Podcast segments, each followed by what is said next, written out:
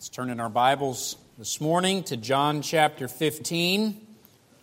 John chapter 15, as we've been over the last several weeks looking at the great I am statements of Jesus in the Gospel of John, we've discovered somewhat about his person and his purpose in the things that he said about himself. And certainly, Jesus was making claims to deity when he spoke about being the I am. And in each one of these cases, Jesus is promising to provide something that man alone cannot provide. For instance, when Jesus spoke about the fact that he is the good shepherd, when he said, I am the good shepherd, there is no mere man that could be a shepherd like the Lord Jesus Christ can when he spoke about the fact that he is the bread of life, he was revealing to us that there are things that Jesus provides to and for us that this world cannot provide. He is making claims of deity and, of course, was also speaking about his great purpose in coming to this world. Now we come to John 15. This is the last of the seven I am statements in the Gospel of John.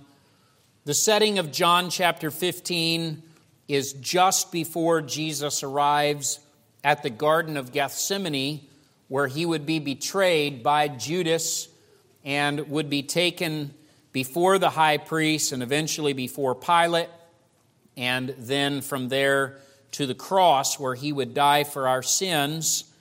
And so John 15 is taking place in the city of Jerusalem. We believe that by this point, the disciples have left. There's an indication at the end of chapter 14 that Jesus said to his disciples, Arise, let us go hence. So they have now left the upper room. They have made their way uh, towards the Garden of Gethsemane. And of course, John 15 is a, a little bit of a parable or an allegory as Jesus is speaking about himself. And he makes this statement in the very first part of John 15. He says, I am the true vine. Now, it's possible that the disciples and Jesus were passing by one of the many vineyards that would have surrounded the city of Jerusalem at that time.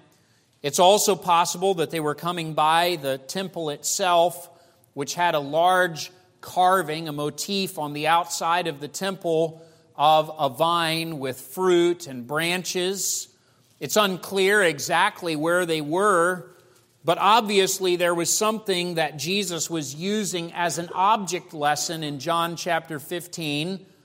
And this was something that was very familiar to the disciples. The, the concept of a vine and a vineyard is something that would have been very familiar to them as grapes, vines, and vineyards were one of the primary agricultural commodities of the nation of Israel at that time.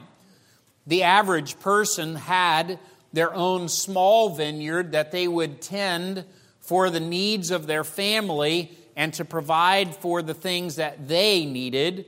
And then there were larger vineyards where grapes were grown for the purpose of selling and making a profit off of them. So, nearly everyone in the nation of Israel at this time was familiar with the picture that Jesus is painting in John chapter 15.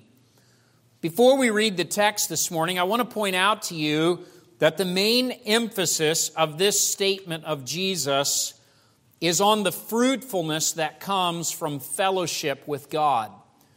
He's not primarily dealing with sonship, and that's going to become significant here in just a moment. Or, that is, he's not primarily dealing with salvation, he's more dealing with the dynamics of the Christian life. What happens after a person gets saved? And so, with that in mind, let's look at John chapter 15 in verse number one, and we'll read down several verses here. The scripture says, I am the true vine, and my Father is the husbandman.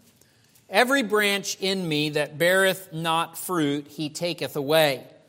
And every branch that beareth fruit, he purgeth it, that it may bring forth more fruit. Now, ye are clean through the word which I have spoken unto you. Abide in me, and I in you. As the branch cannot bear fruit of itself except it abide in the vine, no more can ye except ye abide in me. I am the vine, ye are the branches. He that abideth in me, and I in him, the same bringeth forth much fruit. For without me ye can do nothing. If a man abide not in me, he is cast forth as a branch and is withered, and men gather them and cast them into the fire, and they are burned. If ye abide in me, and my words abide in you, Ye shall ask what ye will, and it shall be done unto you. Herein is my Father glorified, that ye bear much fruit, so shall ye be my disciples. As the Father hath loved me, so have I loved you. Continue ye in my love. If ye keep my commandments, ye shall abide in my love even as I have kept my Father's commandments and abide in his love. These things have I spoken unto you, that my joy might remain in you, and that your joy might be full. This is my commandment, that ye love one another as I have loved you. Greater love hath no man than this, that a man lay down his life for his friends. Ye are my friends if ye do whatsoever I command you. Henceforth I call you not servants, for the servant knoweth not what his Lord doeth. But I have called you friends, for all things that I have heard of my Father I have made known unto you. Ye have not chosen me, but I have chosen you, and ordained you that ye should go and bring forth fruit, and that your fruit should remain that whatsoever ye shall ask of the Father in my name, he may give it you. These things I command you, that ye love one another. Now, the thought continues farther into John 15, but we're going to stop there for sake of time, and really we're going to focus our attention this morning on the first eight verses of John chapter 15. But I wanted to read a larger context because, in that larger context, Jesus speaks a little bit about what happens when there is a disciple who is abiding in the vine and what takes place in their life. And I wanted you to see that, and we'll make mention of that a little bit in a little bit here in the message. But just several thoughts, four thoughts that I want you to see here in John chapter 15 as we think about Jesus being the true vine. Notice, first of all, that the clear implication and what Jesus is obviously emphasizing and putting his focus on here in John chapter 15 is that there is a connection that is required to the vine. Now, most of us are not that familiar with vineyards and with grapes and the growing process and all of that, but all of us are familiar with, true, with trees that bear fruit. And the principles are the same. And what Jesus is clearly teaching here in John 15 is that He's the vine, we are the branches. And if you take a branch and disconnect it from the vine, or a branch and disconnect it from the tree that it's growing on, that branch is not going to have life. Because we understand that the life at least in the way that God has designed a tree or a vine, the life really comes from the roots up through the vine itself and out to the branches, which will have leaves. Of course, those leaves are a part of this process with photosynthesis, and then there is fruit that is born. But the life really comes from below and goes flowing out to the branches. And so, if you take a branch and you disconnect that branch from the vine or from the trunk of the tree, that branch cannot exist and it cannot thrive. Now, understand the implication of what Jesus is saying here. if all the vitality and the nutrients for life in a branch come through the vine, and Jesus is saying that He is the vine and we are the branches, does this not mean to us that we must be intimately connected to Jesus Christ in order to find all that we need for our Christian life? We must maintain this connection to the Lord Jesus. And the word that is used in our passage to emphasize this is the word abide. The word is used repeatedly throughout this passage, and it means to remain or to continue without departing. It also has the idea of resting or dwelling. And the idea is that the branch has to be connected and it has to stay connected to the vine, or else it will not receive what it needs for life. In like manner, you and I must remain committed and we must remain connected to Jesus Christ, remaining and resting in Him, expecting Him to provide all that we need for life and godliness. Now, Jesus is clearly speaking to His disciples about something that they're struggling to understand. And part of this, the reason for this dynamic of them struggling to understand, is because up to this point, they have related to Jesus physically.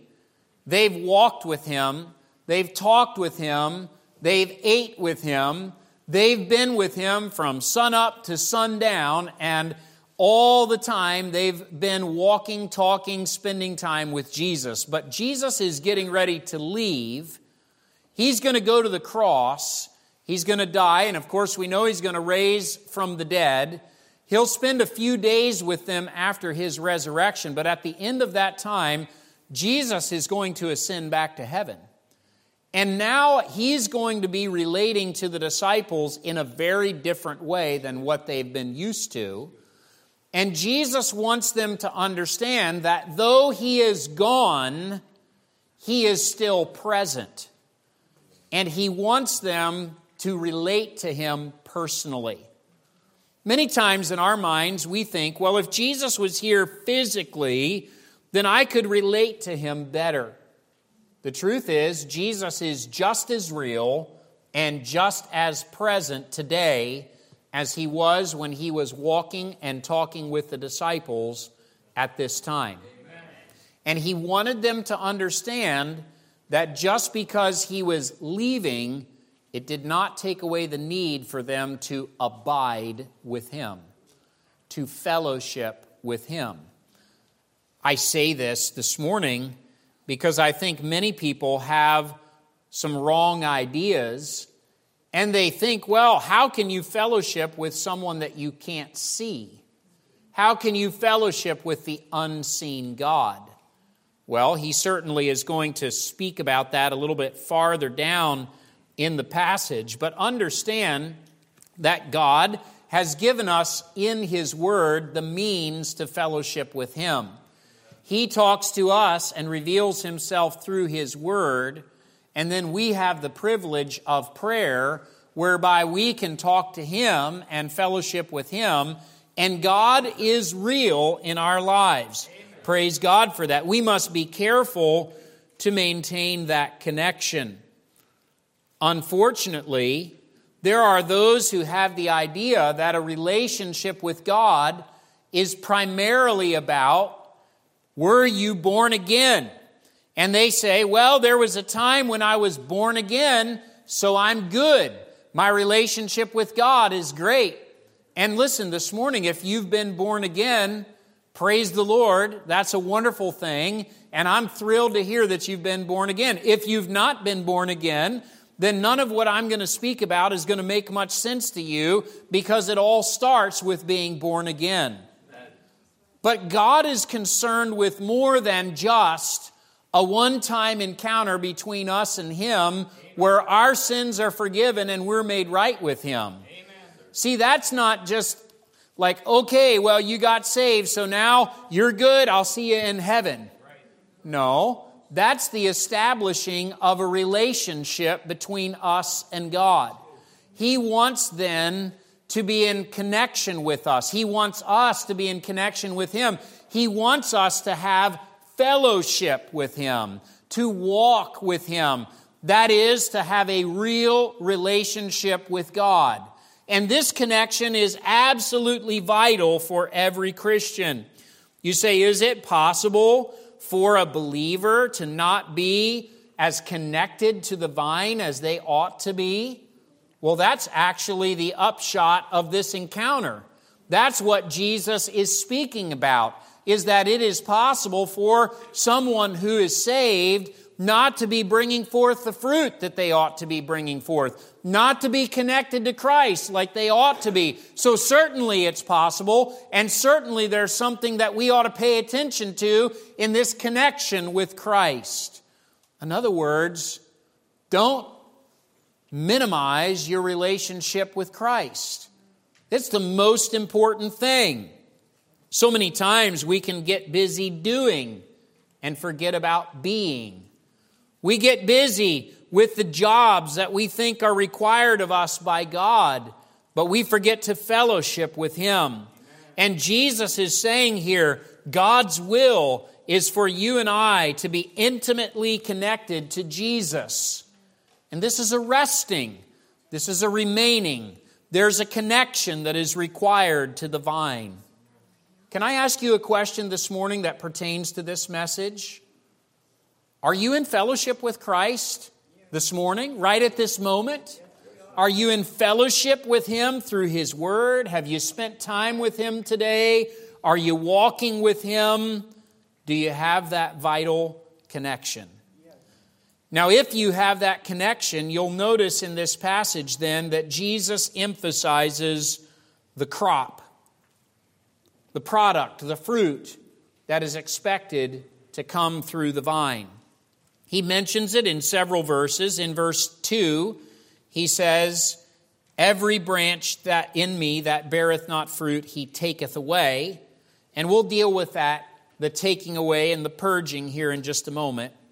Every branch that beareth fruit, he purgeth it that it may bring forth more fruit. Look down in verse 5.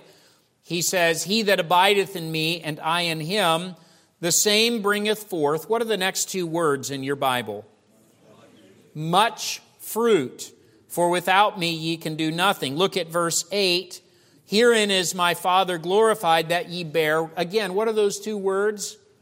Much fruit. So shall ye be my disciples. So notice the fruit or the crop that is expected. If you are connected to the vine, if you are abiding in Christ, if you are walking with Him like you ought to, what is it that will be taking place in your life? Well, God wants us to bear fruit. And in fact, in this passage, He wants us to bear much fruit. But it's important for us to understand this bearing fruit does not take place through our effort or through us forcing fruit into our life. It is a natural, or should I say, a supernatural byproduct of being in fellowship or being in connection with the vine.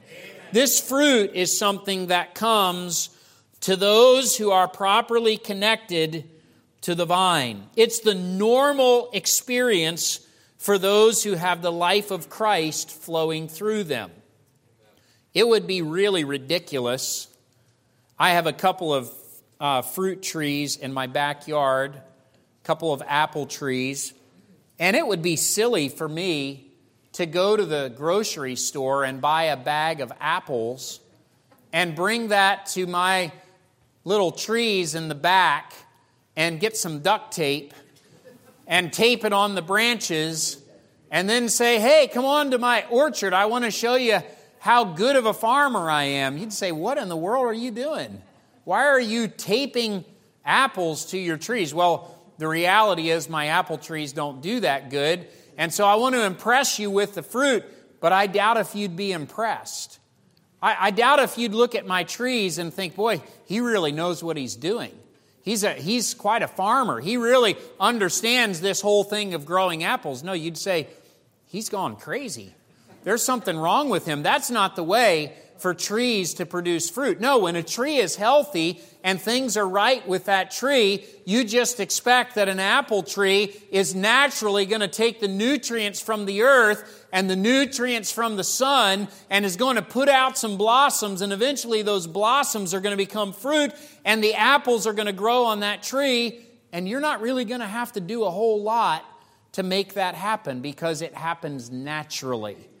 Now, it's the same way in the Christian life. God is expecting that when we are properly connected to Christ, we will be bringing forth fruit.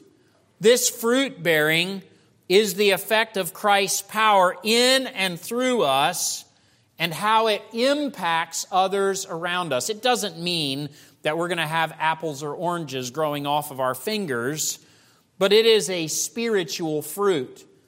Now, we know in other places of Scripture that the fruit of the Spirit is love, joy, peace, long suffering, gentleness, goodness, faith, meekness, and temperance. These are spiritual qualities that we cannot naturally produce through the strength of our flesh. They are things that God needs to produce in us. I don't mean by saying that that in our flesh we are completely devoid of any ability to produce anything that resembles love, joy, peace, long suffering. I mean, we're not able to produce God's kind of love, joy, peace, long suffering, etc. on our own. We need Christ's power in us in order to do that. Now, when we are bringing forth that kind of fruit in our inner man, and that is affecting our outer man, that's going to have a dramatic effect on the people around us because we're going to be relating to those people in a completely different manner. And then there's another kind of spiritual fruit, which I believe Jesus is emphasizing in John 15, and that is the fruit of spiritual multiplication. That is the impact of our life on the world around us that desperately needs the life of God. And we have the ability to communicate that life to others. Now, I realize that in our world, it tends to be that corruption brings forth more corruption. You've heard the, the analogy of one bad apple in the bag or in the basket is going to cause the, the uh, rest of the apples to be affected by that corruption. In God's way, though, life can reverse corruption. Life has the power to bring life out of death. That's the power of God. And God wants others to be impacted by our testimony. It's these qualities that come from the Spirit of God resulting in spiritual reproduction or multiplication. And notice with me that when we are connected the way that we ought to be, then this crop is going to be noticeable. The fruit is going to be noticeable. And even, he says, we will bring forth much fruit. Now, I understand this morning that we don't always know the extent of our testimony in the lives of others. We don't know what other people are thinking. There are times when we interact with folks and then we lose touch with them, not knowing what the impact is on their life. But I do want you to think a little bit about yourself because if you say, Well, I'm connected to the Lord, then ask yourself, Am I seeing spiritual fruit in my life? Am I abounding with spiritual fruit? Do I have these spiritual qualities in my life? And is that impacting the lives of those around me? Because obviously that's what Jesus is up to. That's what he wants for those who are his disciples. Now, there's a connection and there's a crop, but then Jesus speaks about cleansing. And there is a cleansing that is administered by someone called the husbandman. And the husbandman is not the man who marries the woman. The husbandman is, in the Bible, the guy who takes care of the vineyard. And his job is to go through the vineyard and to make sure that everything is proper, especially he has the job of dealing with any pests that might come along, like foxes that might spoil the vines or insects that might cause problems. He also has the job of maximizing the harvest by doing the pruning on the vine. And again, I, I, have a couple fruit trees in my backyard, but I'm not the best person to speak about this as an authority. I'm not necessarily that good at seeing fruit come out of my fruit trees. But I've been told that a lot of the fruit bearing potential of a fruit tree is wrapped up in the pruning that takes place. And someone who knows what they're doing with pruning a fruit tree or a vine is able to maximize the possible harvest by going in and taking out unnecessary branches or unnecessary growth that is coming off of those branches to focus the energy of the life of that vine on producing fruit from that branch. And it seems counterproductive. In fact, when I first got some fruit trees, I thought, well, why would you want to prune them? Wouldn't it just stand to reason that the more branches there are, the more fruit there would be? But it doesn't actually work that way. And so there is a lot of science that goes into understanding the, the best way to prune a tree. Now, I don't know if any of you have ever driven by an orchard after, just after it's been pruned. It's not the prettiest looking thing. They actually take the trees and you think, now why don't they leave them alone? They don't look all that nice. After they're done with them, you're looking at these trees and thinking, you know, they could have shaped them a little better because they look kind of bare. It seems like they've taken off way too many branches and way too much growth. But then you come by later when it's fruit bearing season and you'll realize that that farmer, that husbandman knew exactly what he was doing. And I think sometimes the cleansing that takes place in our life feels a little bit like that. When the, when the Father is working to bring forth fruit in us, and we feel like, Lord, you're kind of, I don't know, you're getting carried away here. There's a little bit too much that you're cutting off. I, I don't understand why you're pruning this way. Be patient because the Father, who is the husbandman, knows exactly what he is doing. And he is clipping and cleansing in all the right places. Now, you'll notice in our text that every branch that bears fruit is purged so that it can bring forth more fruit. And the idea of that word purge, in some places in our Bible, it means the idea of cleansing from dirt or impurity. It's like if you took a shower this morning and you scrubbed the dirt off of your body, that's what it means to purge. But also, it has the idea of pruning off that which is useless for fruit bearing. And it has the idea of someone coming through and saying, all right, we need to remove this growth. We need to focus the attention right here. Why? Because the husbandman is wanting the branch to bring forth fruit. And all the effort is focused on bringing forth fruit. Are you all with me this morning? You understand? So he's going to be purging. Not only is he going to be purging, but it says there are branches that will be removed, branches that are not bearing fruit. And I don't want to dwell on this thought this morning, but some people in reading John 15 have gotten the idea that Jesus is teaching that you could lose your salvation, that somehow you could be taken away. And then there's that verse in verse 6 where it talks about being burned with fire. And it seems like he's saying, you know, they're going to be, because they're not bearing enough fruit, they're going to be judged. They're going to be thrown into the fire. Now, we know from other places in Scripture that we are secure in Christ, that our salvation is secure. And it's never good to take a passage like this, which is more of a parable, and try to build strong doctrine out of it when there are clear verses that oppose that doctrine that you're trying to build. So we go from that which is clear to interpret that which is a little bit unclear. You say, well, what is Jesus talking about here then in John 15 if he's not talking about losing your salvation? Well, remember that the main emphasis of this is not sonship, but fellowship. And I believe what Jesus is emphasizing is that as a Christian, you can become useless to the Father if you are not in fellowship with the Son. And when you become useless to the Father, that is, you're not bearing the kind of fruit that you ought to be bearing, then you're really of the kind, you know, the value that you could contribute, for instance, to the kingdom of God and to the Lord's church is such that you might as well be removed and thrown into a fire he speaks about being withered.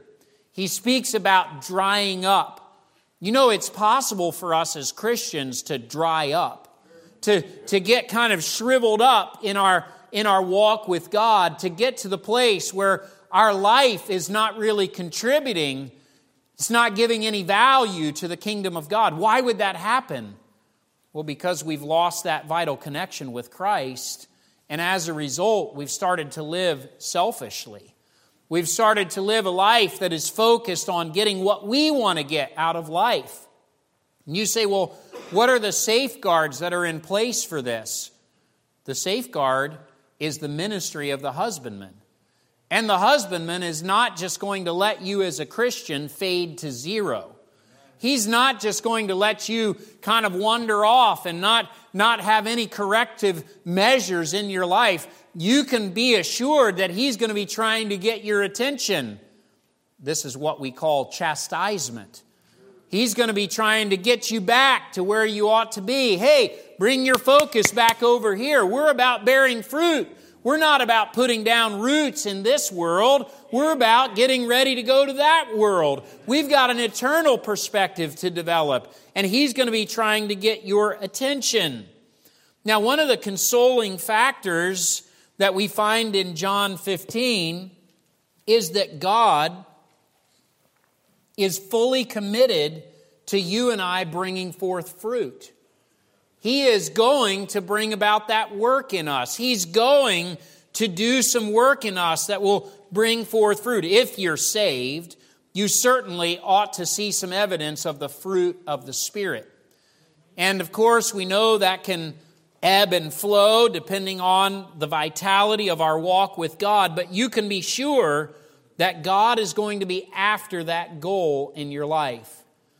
But maybe you're here this morning and you say, Well, I know that I'm committed and I'm connected to Christ the way that I ought to be. Well, don't think this morning then that that cleansing is for everybody else and not for you. Because the husbandman is going to put a lot of attention on the premium branches where the fruit is going to be brought forth. And he's going to be doing some purging, some pruning. You say, how does, how does the husbandman, how does the father do this? Well, in verse number seven, uh, let's look at verse three first. Jesus says this Now ye are clean through the word which I have spoken unto you. So, what is the means by which the father, the husbandman, does this purging? He uses the Word of God. Amen. He uses the Scriptures to purge, to clip, to remove the parts that are extraneous and unnecessary so that we can bring forth the maximum fruit.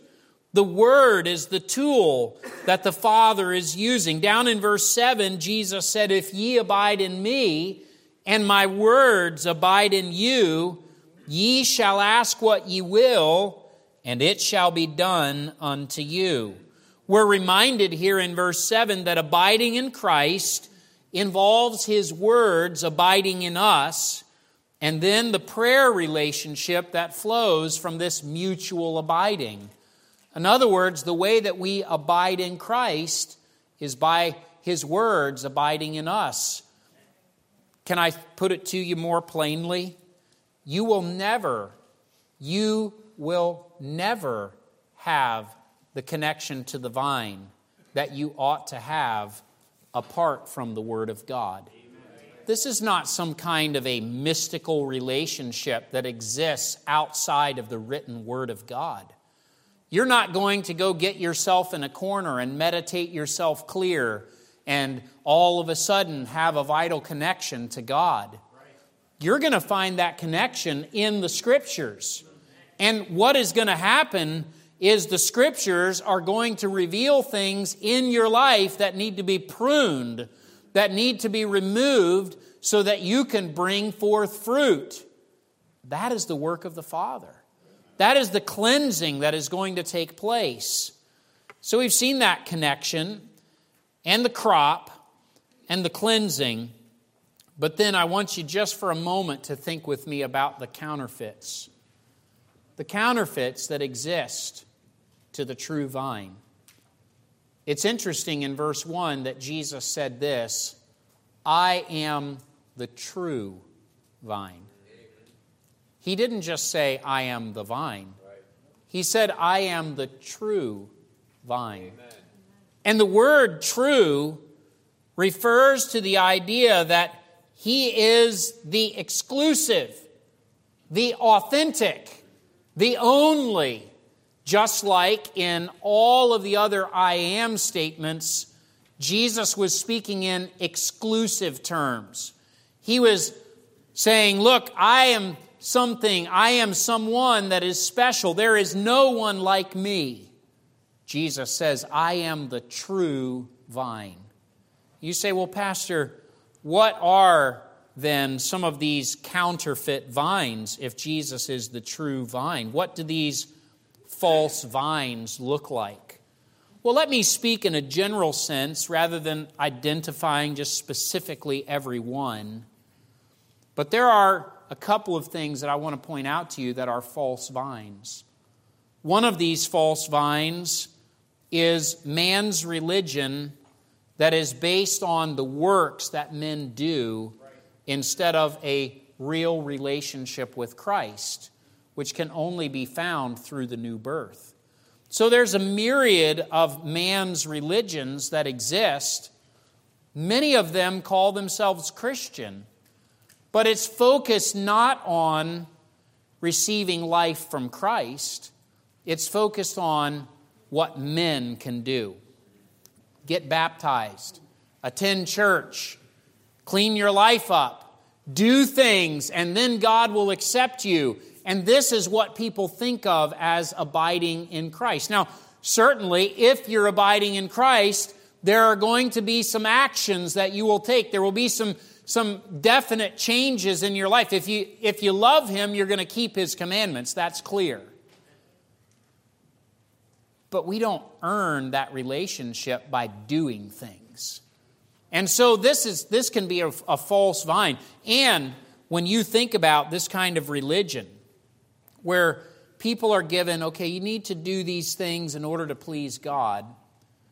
First of all, there's a lot of uncertainty about that because you never know when you've done enough to please Him. So, most people, when you ask them about their relationship with God, they'll say something like, Well, I hope I have a relationship with God, and I hope that I'm going to heaven. I'm pretty sure that I will, but I, you know, I never could really be positive because, you know, I just am not sure if I've done quite enough yet. That's a sad thing. That's a heavy burden for people to bear. That's why Jesus said, Come unto me, all ye that labor and are heavy laden, and I will give you rest. You see, branches bring forth fruit by being connected to the vine.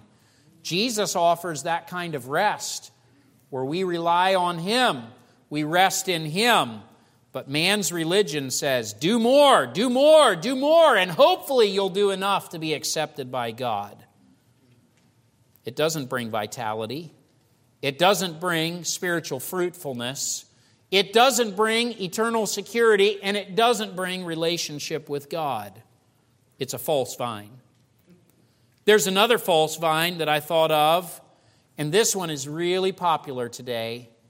This is the vine of selfish living that promotes gratification of the desires as the ultimate experience to bring fulfillment. This world tells us if you want to be really happy, if you want to be fruitful, if you want your life to mean something, then just go after what you want. Follow your heart, satisfy yourself, indulge your passions and your desires. Then you'll be really happy, and then you'll live a life that's worth living. Only it doesn't work that way. It's a false vine. People will desperately try to wring everything that they can out of life, hoping to get every last little bit of fulfillment and satisfaction and joy and peace, and get to their life and realize they lost it all. They missed it all. They lost the most important things. Selfish living ends in emptiness not in real gratification, not in real satisfaction. Jesus knows what he's talking about when he says, He's the vine, we are the branches. We find our fulfillment in our connection to Him, in living the life that He wants us to live. But I want you to know this this morning that the enemy of our soul strives to tempt us to walk away from our fellowship with Christ and substitute anything else for that. He's content for you to be a good Baptist if that means you won't fellowship with Christ. He'll be glad if you'll get busy doing a lot of service and, and works in the church if that means that you'll stop fellowshipping with Christ. He'll be glad if you could just go and do anything else or substitute anything else instead of walking with the Lord Jesus and us. Those of us who are true believers, who we say, I am a branch in the vine, I, I know that I've been saved. This is where we strive in our life, isn't it? This is where we struggle against this temptation because it happens so easily. Where we just forget that we're supposed to be walking in submission to Him. That we're supposed to be fellowshipping with Him. That we're here to promote His agenda and to pursue His plan. And we forget about those things and we start living our own life and doing the things that we want to do. And it happens almost imperceptibly and without us thinking. And then you realize, oh, oh boy, I think I haven't been paying much attention. I think I I think I've fallen out of fellowship with Christ. Does this ever happen to you? This happened to me recently, very recently. Some things transpired, and I was unpleased about the way that I had responded and the things that I had done. And then I started meditating on it, and I realized I, I know what happened. I was out of fellowship with Christ. I wasn't connected to the vine and the fruit that I was bringing forth was not the fruit that He wants to bring forth. Instead of the fruit of the Spirit, I was bringing forth the works of the flesh. That's an ugly picture. When you see yourself and you're bringing forth the works of the flesh and you realize, I know what happened, what do you do? Well, that's the time you ask the Father to purge you. You, you ask to be restored to that place of fellowship so that you can bring forth fruit again. This is what Christ desires for us. He's the vine, we're the branches. To drive home the point and to conclude the thoughts this morning, Jesus said, Without me, ye can do nothing. Not one thing can be accomplished of eternal good apart from Jesus Christ.